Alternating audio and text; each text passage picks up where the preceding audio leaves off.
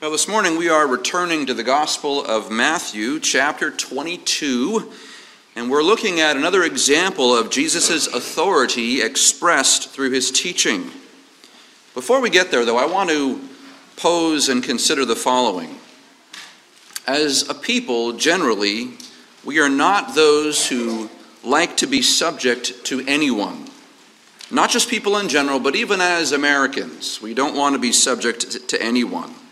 We balk at the notion that anyone would have the right to tell us what to do, where to go, what to say, how to live. We push back on the idea of subjection to any kind of authority. And nowhere is that issue more tested than within the discussion surrounding taxes. With April 15th coming up, fast approaching, we are entering into Christmas season for the federal government. And millions of Americans will be filing and reconciling their books, making sure to pay their taxes. Of course, no one enjoys paying taxes. I've yet to find a person who gets excited about doing this. But the paying of taxes becomes all the more troubling, I think, because uh, oftentimes feels like the government is going to take the money that we use and operate it in such a way that is either dishonest or irresponsible or just plain wicked. But that is a common concern through all ages. Every single society, every single age has struggled with the very same thing. And this leads us, I believe, to ask this question As Christians, what do we owe our government? What do we owe our government? Of course, this also gives us an opportunity to ask an even bigger question and what is it that we owe to God? What do we owe? This morning's text is going to lead us into that exploration. So turn to Matthew 22 if you're not already there. The events of Matthew 22 take place in the middle of Passion Week. This is Tuesday, possibly Wednesday of that week. Jesus has ridden into Jerusalem on the back of a donkey, and he is uh, he rides into the sounds of shouts of praise. By Tuesday, his ears would have been filled with the shouts of scorn from the religious leaders of Israel. Well, why? Well, because Jesus' ministry is marked by polarizing truths polarizing truths. Because on the one hand, he claims to be the Son of God, the Messiah seeking to save Israel. And on the other hand, he claims that the religious leaders were apostate and therefore condemned. Both of these truths were not welcome. As early as John chapter 5, they wanted to put him to death for blasphemy, but they lacked the opportunity to do so. But now he's in their front yard in the capital city of Jerusalem. He's preaching in the temple. And so far this week, he has confounded all of their efforts to disqualify him in the eyes of the people. After a series of parables, it becomes clear that the Jewish leaders, uh, or to the Jewish leaders, that Jesus is condemning them and passing judgment on them. And up to this point, their direct attacks have all blown up in their face. And now they have been publicly humiliated in front of the crowds. And so this leads them to attempt a new kind of tactic, which we're going to look at today in Matthew 22, verses 15 to 22. And the Pharisees went and plotted together how they might trap him in what he said.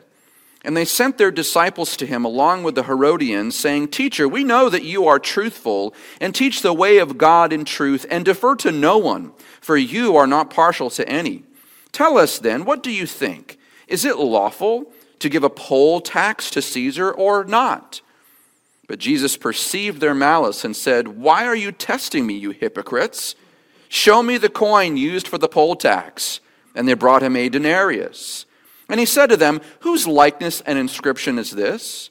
And they said to him, Caesar's. Then he said to them, Then render to Caesar the things that are Caesar's, and to God the things that are God's. And hearing this, they were amazed, and leaving him, they went away. Now, remember where we are. We're in the outer court of the temple. This is where Jesus has been for at least a few hours to certainly a couple of days, teaching every single day in the temple courts. He's already purged this court of all the vendors and the merchants a little bit earlier that week.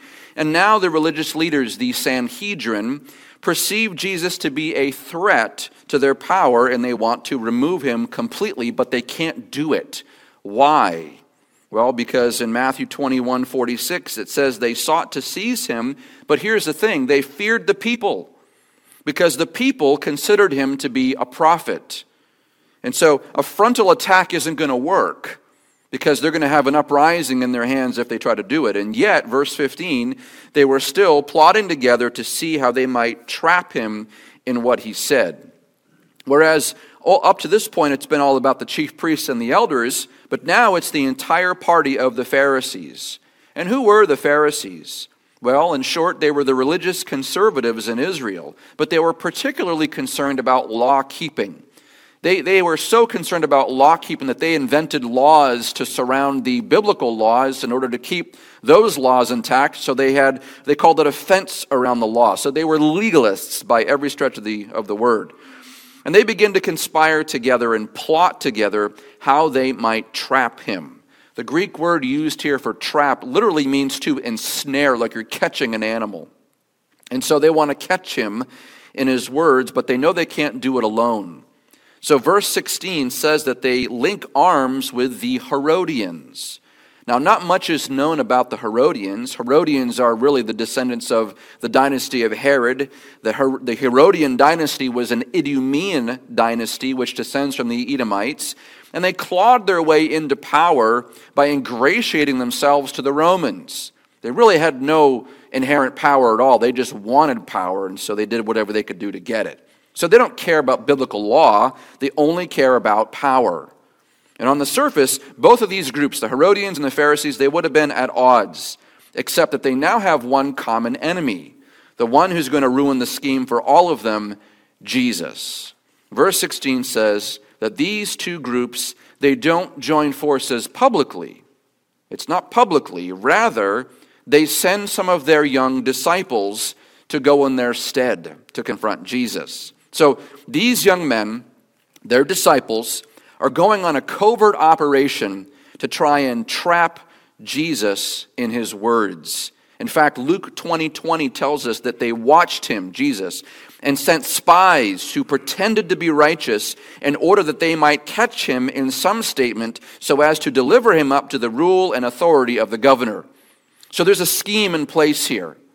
These young disciples, maybe they're 17, 18, 20, 21 years old, younger men, they're going in as spies. And so they prepare to set their trap. Verse 16.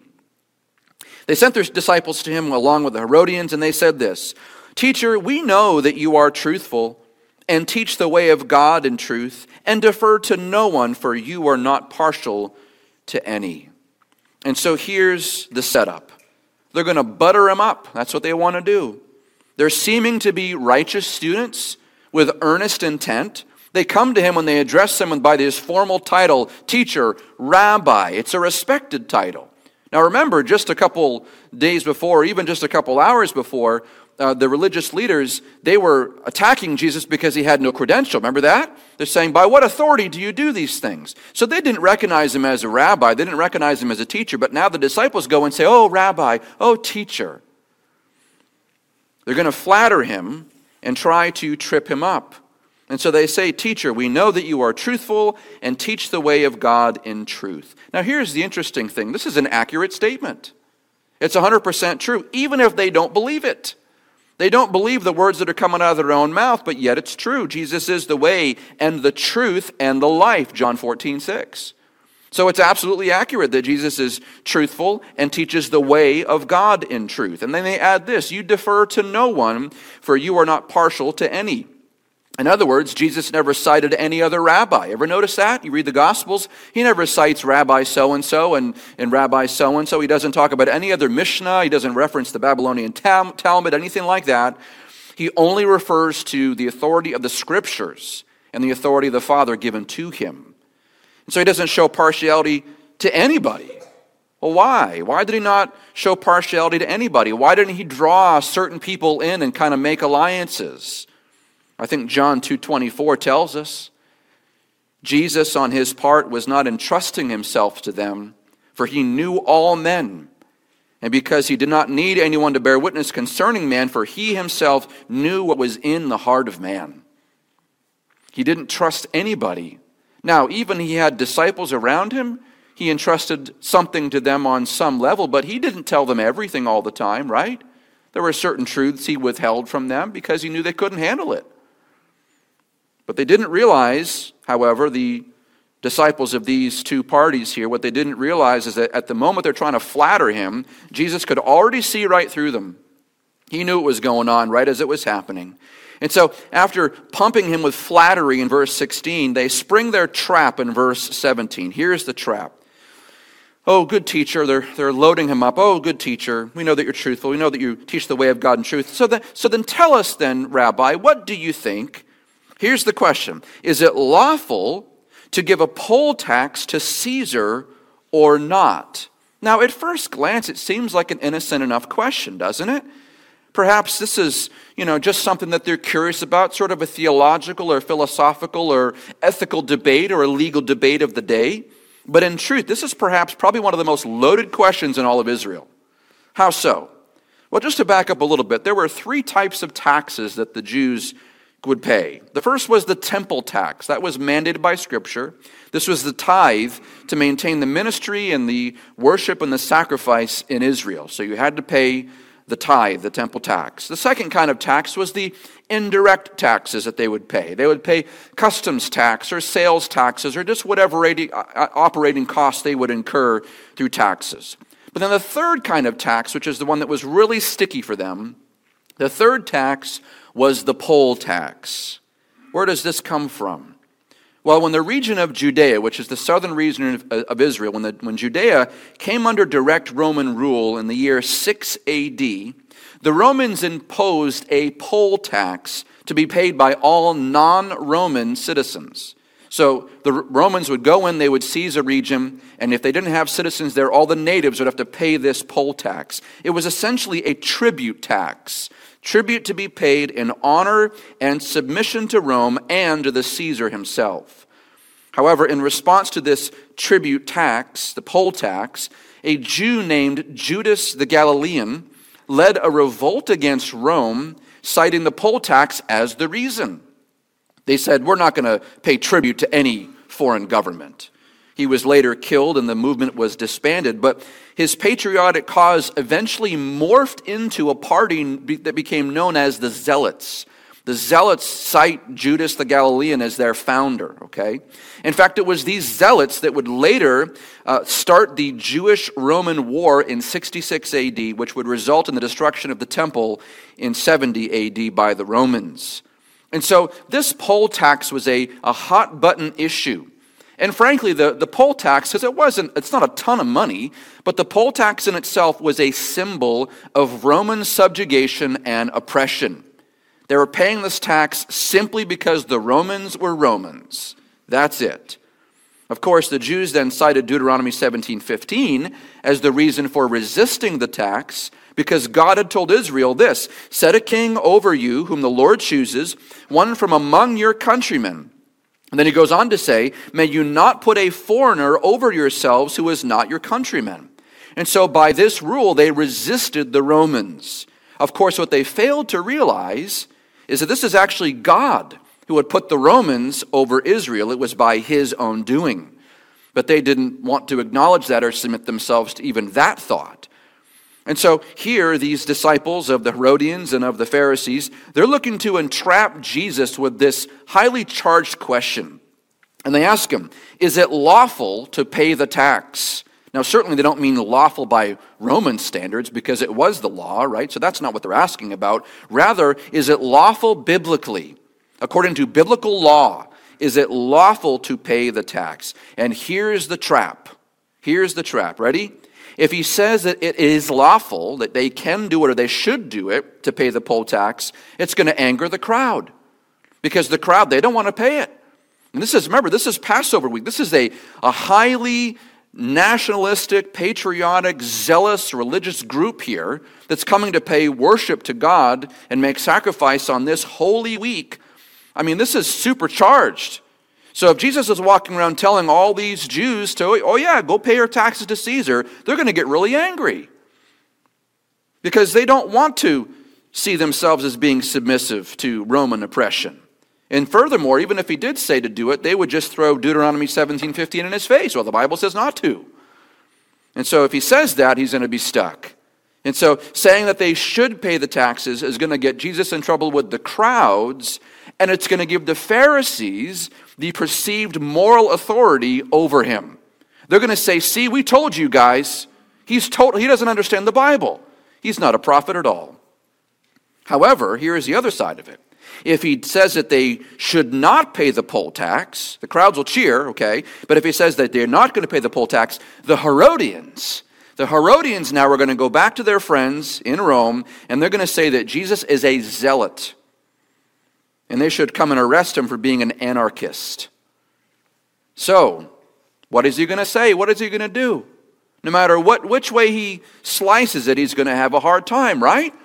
Mark actually records that they asked this question. They asked this. So, shall we pay or shall we not pay? They press him. What do you think? Should we pay the tax or not pay the tax? Give it to us straight. Verse 18. But Jesus perceived their malice and said, Why are you testing me, you hypocrites? Well, they weren't expecting that, right? So, Lord, he saw right through the charade. He knows what's going on. These weren't earnest young disciples who wanted to learn the truth. And I was chewing on this this week. These are all the disciples of all these high ranking Pharisees. You know, I just wonder was the Apostle Paul in this group? I really wonder. It's Jerusalem, it's Holy Week. He's there with Gamaliel. I just wonder if he was one of these guys trying to trip Jesus up. That's speculation, but it's fun to think about, isn't it? but here's the thing they, they're spies, they're trying to trip him up. They perceive him to be the enemy. And yet, he perceives this malice. He calls it what it is. This is malice, you guys. Why are you testing me, you hypocrites? Why does he call them hypocrites? Well, because they had made this grandiose claim just two seconds before, right? That he was truthful and teaching the way of God in truth. And you default to nobody. Oh, you're, so, you're such a unique and wonderful prophetic person, right? And yet they're coming to him not in truth, but in deceit. And they're treating him as a villain. So they're the ones that are not being truthful or doing anything in the way of truth. They're hypocrites. But there's another reason, I think. Look at verse 19. Jesus says, Show me the coin used for the poll tax. And they brought him a denarius. This is interesting. Rome had its own official currency, it was everywhere, right? But they also allowed nations, they allowed Israel to mint their own currency for their own internal purposes. Okay? So when it comes to uh, doing their own business, and if you're going to transact currency in the temple, and we saw that a couple weeks ago, right? That Jesus overturned the tables of the money changers. Now, it's not wrong for them to make an exchange rate of currency. You know, they didn't want to bring a, a Roman coin onto the temple grounds to pay for the sacrifice, the animals, and things like that. But they could have done that exchange outside the temple. That was why Jesus was so upset about that. But the idea of doing an exchange of currency, that's fine. You can use Jewish coins to, to pay for Jewish things. That's not the issue. But when it came to paying the poll tax, they would have had to obtain this silver coin called a denarius, which is about a, a, a day's wage. And here's the thing remember where they are. Jesus is in the temple courts, he's teaching during Passover week. And neither he nor the disciples have this Roman coin on their person. And so he asks the men to get him one, and so they do. Keeping this in mind, the coin is not coming from their pocket, Jesus and the disciples. It's coming from the men who are accusing him of doing the wrong thing. Verse 20. He said to them, Whose likeness and inscription is this? And so they've handed him the coin now. Okay, it's a little tiny silver coin. They hand him the coin and they say, and he says basically, what's on the coin? Look at the coin. What is on the coin? And what was on the coin? Well, on the front side of the coin, on the head of the coin, was the, the head impression of Tiberius Caesar, who is the Roman emperor. And around his face was written the inscription Tiberius Caesar, son of the divine Augustus. Okay? So the inscription signifies that Tiberius, as the Caesar, is son of the Roman deity. Anyone who was Caesar was regarded to be God over Rome. Okay? So the inscription signifies that Tiberius is now the son of God. Got it? The other side of the coin, the reverse side, is an image of Caesar sitting on a throne with the words Pontifex, uh, Pontifex Maximus, which is high priest, written on the back of the coin. And so this coin, as you can imagine, is highly blasphemous. Highly blasphemous. It violates the first and second commandment. The first commandment, they're declaring Caesar to be God, not Yahweh. And the second commandment, it features a graven image of this supposed deity. But notice who's carrying this idolatrous coin in the temple courts. It's not Jesus, it's not the disciples, it is the disciples of the religious leaders of Israel. And yet they have the audacity to accuse him of doing something that is offensive or wrong in front of the crowds. But it goes back to the question originally. So, should they pay this poll tax to the Romans with this idolatrous currency? Should they do it? Verses 20 and 21. He said to them, Whose likeness and inscription is this? They said to him, Caesar's. Then he said to them, Then render to Caesar the things that are Caesar's, and to God the things that are God's. This is an amazing response. An amazing response. This silences the crowds and, frankly, sidesteps the trap. Well, how so? But let's break it down. The first thing he says is that they are to render to Caesar the things that are Caesar's. The word usage here is really important. Jesus doesn't say give to Caesar or even pay to Caesar. This word render, apodidomai, is give back. Give back. It, it implies repayment of a debt of some kind.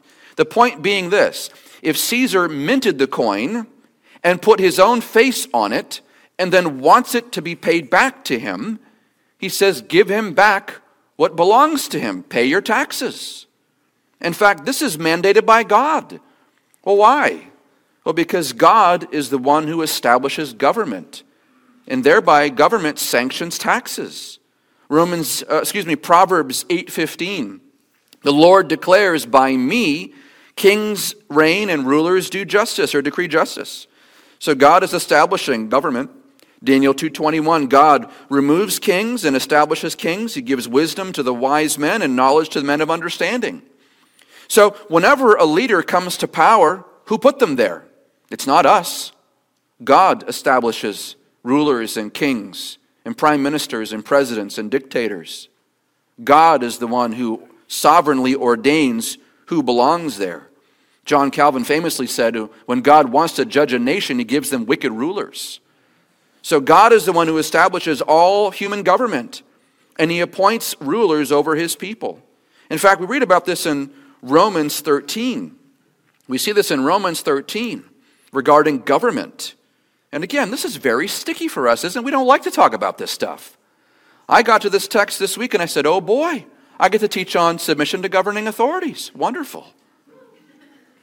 It is wonderful, actually, because this applies, I believe, to every single one of us, because don't we struggle with questions like this? We're Americans, after all. But what does the Bible say? That's what we have to put our, our nose into, is what does the Bible say? Romans 13, every person is to be in subjection to the governing authorities. For there is no authority except from God, and those which exist, exist are established by God. Therefore, whoever resists authority has opposed the ordinance of God, and they who have opposed will receive condemnation upon themselves. For rulers are not a cause of fear for good behavior, but for evil. Do you want to have fear, no fear of authority? Then do what is good, and you'll have praise from the same. For it is a minister of God to you for good. But if you do what is evil, be afraid, for it does not bear the sword for nothing. For it is a minister of God, an avenger who brings wrath on the one who practices evil. Therefore, it is necessary to be in subjection not only because of wrath, but also for conscience sake. For because of this, you also pay taxes. For rulers are servants of God, devoting themselves to this very thing.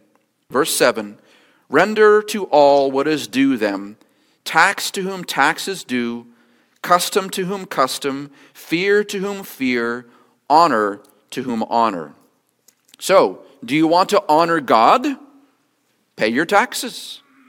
Now, Abide by the tax code? Yes. Maximize every lawful exemption? Yes. Hire a qualified accountant? Yes. We exercise wisdom and discernment, don't we? So, by all means, be wise, be discerning. But we are not to be a people who revolt against government and spurn the Lord's authority in appointing human government. It's not obey God or obey government. If you want to obey God, that's part of our responsibility is to be obedient to governing authorities. We render to Caesar what belongs to Caesar. Now, what is it that we owe to government and to the leaders over us? Well, here's just seven things that I came up very quickly this week. Seven things that we owe to human government. If you have your pen and pad ready, you can write these down if you like to. What do we owe to government? Seven things. Number one, righteousness and good behavior. Righteousness and good behavior. Romans 13, 3, for rulers are not a cause of fear for good behavior, but for evil. Do you want to have no fear of authority? Then do what is good, and you'll have praise from the same. For it is a minister of God. Look how many times that minister of God appears in this passage, referencing the government. It is a minister of God to you. For if you do what is evil, be afraid. For it does not bear the sword for nothing, but is a minister of God, an avenger who brings wrath on those who practice evil. And so we are not rebels. We demonstrate the goodness and righteousness of God by being upright and doing good ourselves. Number two, what is our responsibility? Number two, paying taxes. Again, that's Romans 13, 7. We are to render to the government the taxes that they require. Again, we follow the law, beloved. We follow the tax code. We follow the law. We do what's right. But whatever is right is what we do. And then it goes back to this question again. Well, yeah, Pastor, yeah, but what, what if they're using the money to, to do wicked things or to pocket it themselves? Don't we read the news and see the news about all these Politicians doing the wrong thing and scheming? Of course. So, what do you do? Well, number one, you trust in the justice of God. They're not going to get away with it very long. In the end, I mean, they have to give an answer for what they do before God. So, God is a righteous, just judge who sees all things. So, entrust yourself to God. Well, what's the second way to go about this in, in addition to trusting God? Well, you vote them out of office as soon as you can. I mean, if that's, our, if that's our government, if we're in a dictatorship and there's no vote, then you can't vote. But if God affords us the ability to vote for our leaders, then we try to do that, trusting in the sovereignty of God. But their wickedness does not justify our being sinful.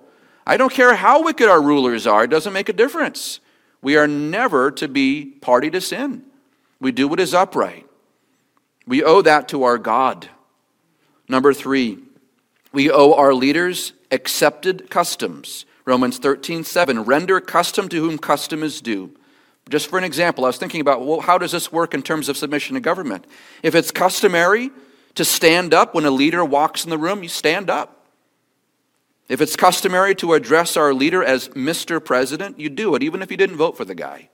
You still pay honor to whom honor and custom to whom custom is due. This is not for his sake, it's for the sake of God it's a way for us to submit to God's sovereign administration. Number four, what do we owe to government? Reverence and fear. Romans 13, 7. Render fear to whom fear is due. After all, the government does not bear the sword for nothing. But what does that mean in terms of fear and reverence? If you get stopped by a police officer, what do you do? You mouth off to him? You, you get his badge number and tell him you're going to call his boss? Is that what we do as Christians? I mean, I'm kind of being funny, but sort of not. And there are so many times where believers will, will spurn this kind of thing. They wage war on governing authorities, on police, on military, whatever, and they think they're doing it righteously. You're not doing it righteously at all. In fact, do, do us all a favor. Don't tell the officer you're a Christian. Don't tell him you're coming to this church when you do that. Now, we, we owe respect and reverence to those who are in authority over us. Number five, we owe honor, honor to governing authorities. 1 Peter 2:17 honor all people love the brotherhood fear God honor the king. Honor the king. That's also Romans 13:7 same line of thinking. You pay them honor. Yeah but I don't agree with a single thing he does. That's fine. You lodge that complaint with the Lord and you do whatever you have to do temporally that you're given by rights but you still honor that person. You honor their position because God has put them there. What do we owe government? Number six, prayer. Prayer. 1 Timothy 2 2. I urge that entreaties and prayers be made for kings and all who are in authority over us. We are to pray for our leaders. Let me ask you this question and examine yourself. Do you pray for them as often as you complain about them? Do you pray for governing authorities? Do you pray that they'll come to Jesus Christ by faith? Do you pray for their salvation? Do you pray them to, for them to exercise good judgment? Do you pray that they will rule well? I'll tell you, you know, my scope of operations pretty narrow, but I think it's wise to pray for the governor of the state of New Hampshire. Pray, because those laws affect us far more than even on a national level. I'm not saying don't pray for the president, but pray, pray for those who are in authority over us. Why? Why? 1 Timothy 2 2 again. So that, here's the result, so that we may lead a tranquil and quiet life in all godliness and dignity. We want to live a quiet, tranquil, tranquil, peaceful life in godliness and dignity. So, therefore, pray for your leaders. Pray for them to govern well and support them in every possible way that you can. I remember, just as just an aside, remember when, when COVID happened and they all shut us down? Remember that? Our first my first reaction was to, right? We didn't know what was going on. We had no idea. Some people didn't shut down, some people rejected that counsel, and that's between them and the Lord, and they have to do what's right. We have to abide by conscience. But we, we actually shut things down for 11 weeks. And there was a point in which I said, That's it, I've had enough. And sought counsel, sought counsel, wise counsel from those who are in leadership in town. And in the end, we subjected ourselves to the governor's guidance. However, I wrote letters, I testified before the House, I testified before the Senate.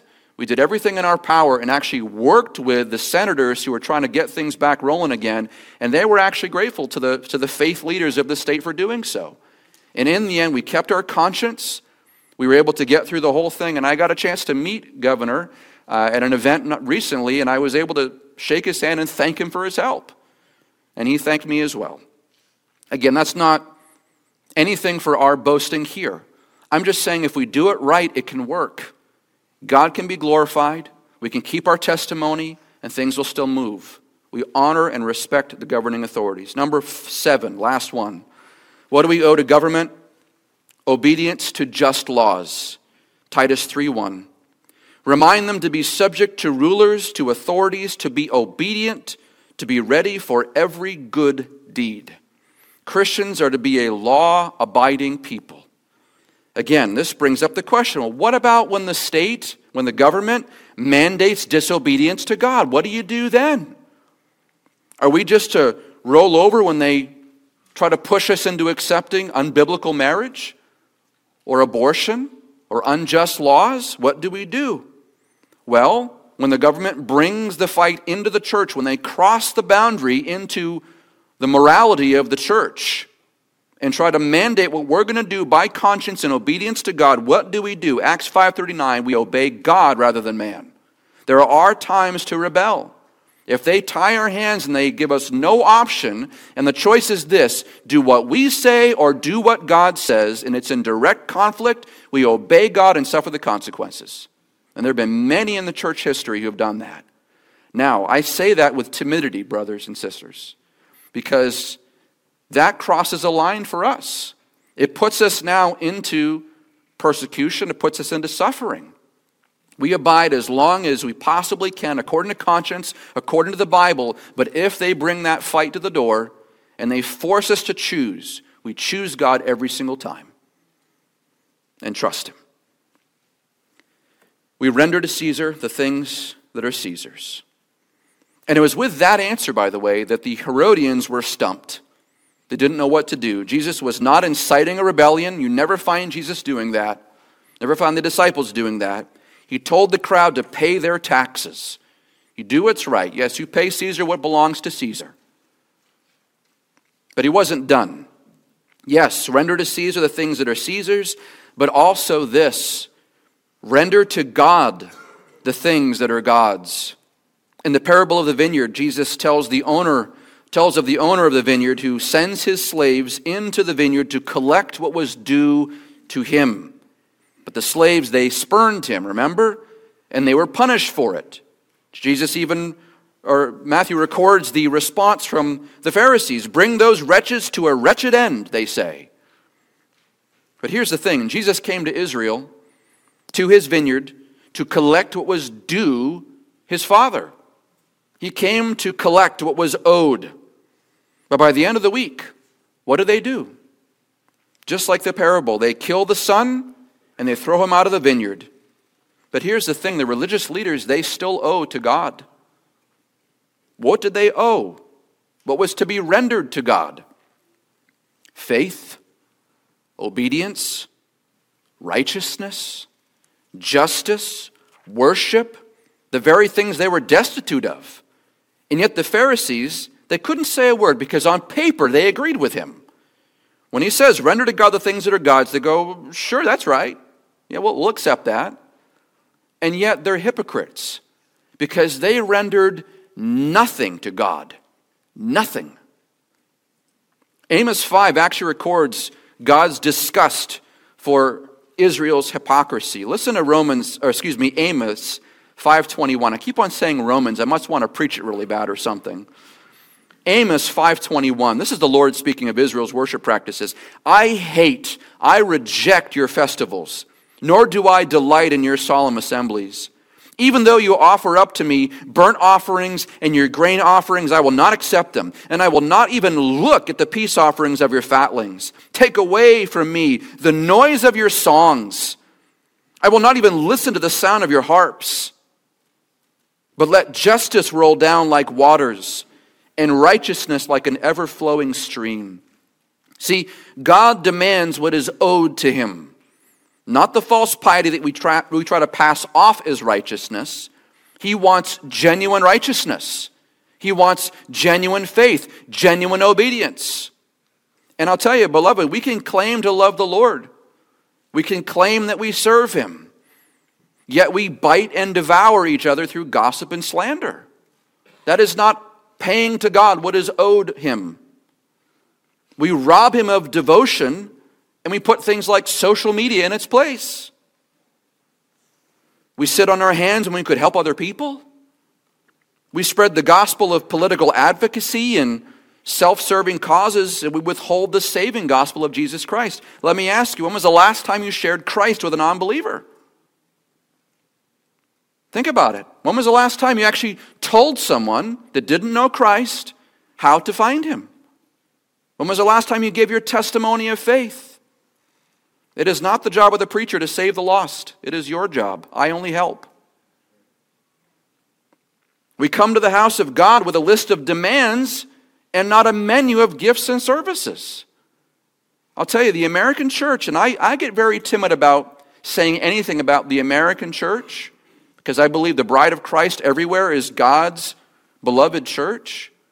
But we are, generally speaking, a very self entitled people. And we go to church for what we can get out of it. We don't go to church for what we can put into it, how we can serve and devote ourselves to the assembly. We complain about others' lack of sanctification, and yet we withhold discipleship. That person's not growing. Disciple them. Pray for them, befriend them. We say that we're united, yet we live for ourselves. But here's the thing, bride of Christ, we all are debtors of mercy and grace. What do we have that we haven't received from God? We possess nothing. We think our money is ours. It doesn't belong to us, it belongs to Him our families, our health, our gifts, everything that we have isn't our own. Does not the Bible say you are not your own, you were bought with a price, therefore glorify God in your body? We owe God our very lives. Everything is His. We owe the gospel our faithfulness. Therefore, we are to render to God the things that are God's Render to God, beloved, your faith and your faithfulness. Give Him your time and your attention. Log in hours with Him in prayer, in Bible study, in meditation of the text. Give him the time of service. Give him your gifts, your talents, your treasure. Render to God your marriage and your children. Submit all of these things to him. Give him your job and your hobbies, your desires and your purity, your future hopes and all your plans. Oh, I want to go do all these amazing things. Ask him first. Ask him what he thinks about what you want to do. Render to yourselves, beloved, everything you have. Become slaves of righteousness, as the Bible says in Romans 6. There's a Romans verse for you. Romans 6, 6 12 through 23. We are slaves of righteousness, aren't we? We don't have a will of our own. We are to do what the Master wants us to do. Matthew 10:39 Jesus says, "He who has found his life will lose it." You think you're building something here, you're going to lose it all. He says, "However, he who has lost his life for my sake will find it." You want to find your life? Find it in Christ. Lord, I want to give you everything. I want, I want everything I do. Does that mean that you sell off everything and become monks and live in the field somewhere? No. No, you do your job to the glory of God. Render to God the things that belong to God. Well, how do I know that there are things in my life I haven't rendered to Him yet? What do I do about that? You ask Him, you pray about that. And you pray, God, would you please reveal idols in my heart? Would you please reveal things that I have not surrendered to you? I'll tell you, your heart is like a house full of rooms. Are there certain rooms in your heart where the door is locked? Or do you open all the doors and say, Lord, Search me, O God, and know my heart. Look at everything, God. I'll open all the books up. Just look at everything and see if there's anything in me that is offensive to you, that is not submissive, that does not belong to you, and show me so I can give it to you. Do you have the, the courage enough to do that? To give him your heart, to give him your faith and your love and your service? What about your wealth and your obedience? Do you give him your holiness? Do you give him your evangelism? Yeah, but I'm nervous about what people are going to say when I share my faith. Don't worry about it. If they persecuted Christ, they're going to persecute you. Just accept that fact and then just tell people about Jesus. It's going to be okay. And I'll tell you, up here, they don't even know who he is. They have no preconceived notion about who Jesus is. You guys know that. People don't know Christ. So, for many people, especially the younger generation, when you talk about Jesus, they have literally never heard it before. It's brand new for them. So, share Christ. Tell them about who he is and what he's done. Give yourself over to discipleship, true worship, devotion. Render to God the things that are God's. Verse 22 in Matthew 22 says at the end of all this, they were amazed, and leaving him, they went away. See, the disciples of the Sanhedrin, they went away because not only were they amazed by what he said, but they were also humiliated. Jesus had exposed their hypocrisy and their sinfulness. However, it would not ultimately lead to their repentance, because in just a few short days they were going to arrest him, try him, and execute him by hanging on a cross. And he would die there and be buried in the ground. And yet we know the story, don't we? That he rose again the third day. Why did Jesus go to the cross? This is what we tell people, by the way.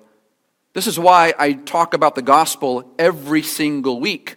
Most of you have know this gospel backwards and forwards. At least I hope you do. But that's why I share it every single week. Why? to help you to put it in your mind every single week. That why did Jesus come to this earth? He came to give his life as a ransom for many. Jesus lived himself a perfect, righteous, holy, submissive, godly life in the flesh. He lived here among us, never once sinning in any possible way, and yet offered himself on the cross. He was nailed to the cross. He died in the place of sinners, in our place, in my place He was buried, and the third day he rose again from the, the, from the grave to give life to all who would turn from their sins and trust in him. And how do you receive the gift of eternal life? You, you turn from your sins, you repent, and you put your faith in Jesus Christ.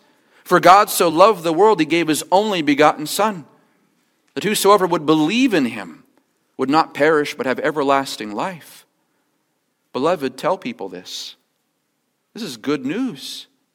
People who are struggling, who are stressed out, who are burdened with guilt and shame, who are suffering under sinfulness, who are caught in addictions, who are terrified, who are depressed, who are at war with other people, who are hateful and hating other people as well. People are hurting right now. You tell them the truth. You speak the way of God in truth. You tell them that Jesus Christ has come to give them life and turn from their sins and trust in Jesus, and they will have eternal life and he will set them free. They will no longer be enslaved to this world. They will no longer be enslaved to their own flesh, to their own sin, to the devil. They will now be in service to our great God and Savior, who is a wonderful Master, who loves us and cares for us, and in whom we have an inheritance that is greater than anything we could ever receive in this life. It is a wonderful gift. Share that with people. And as you do, Make sure that you are a people who are upright, of integrity, godliness, and submission. Let's pray. Oh, great God, we thank you for your loving kindness and your mercy toward us. Lord, we've stuck our finger in a pretty heavy topic this morning, not because it's difficult or challenging or heavy for you. For you, oh Lord, this is very simple. You are very clear in the Bible what you want us to do. But Lord, we struggle because we are sinful and we don't want to be submissive to anybody. In compounding our own sinfulness, Lord, the world is wicked. And so many leaders that you have put in place and allowed to be there are wicked themselves. And they do not reign and rule righteously and justly. Lord, even our own rulers have led our country into ruin in so many ways. They do what is evil, O Lord. They do not honor you. Our coinage says, In God we trust, but they hate you.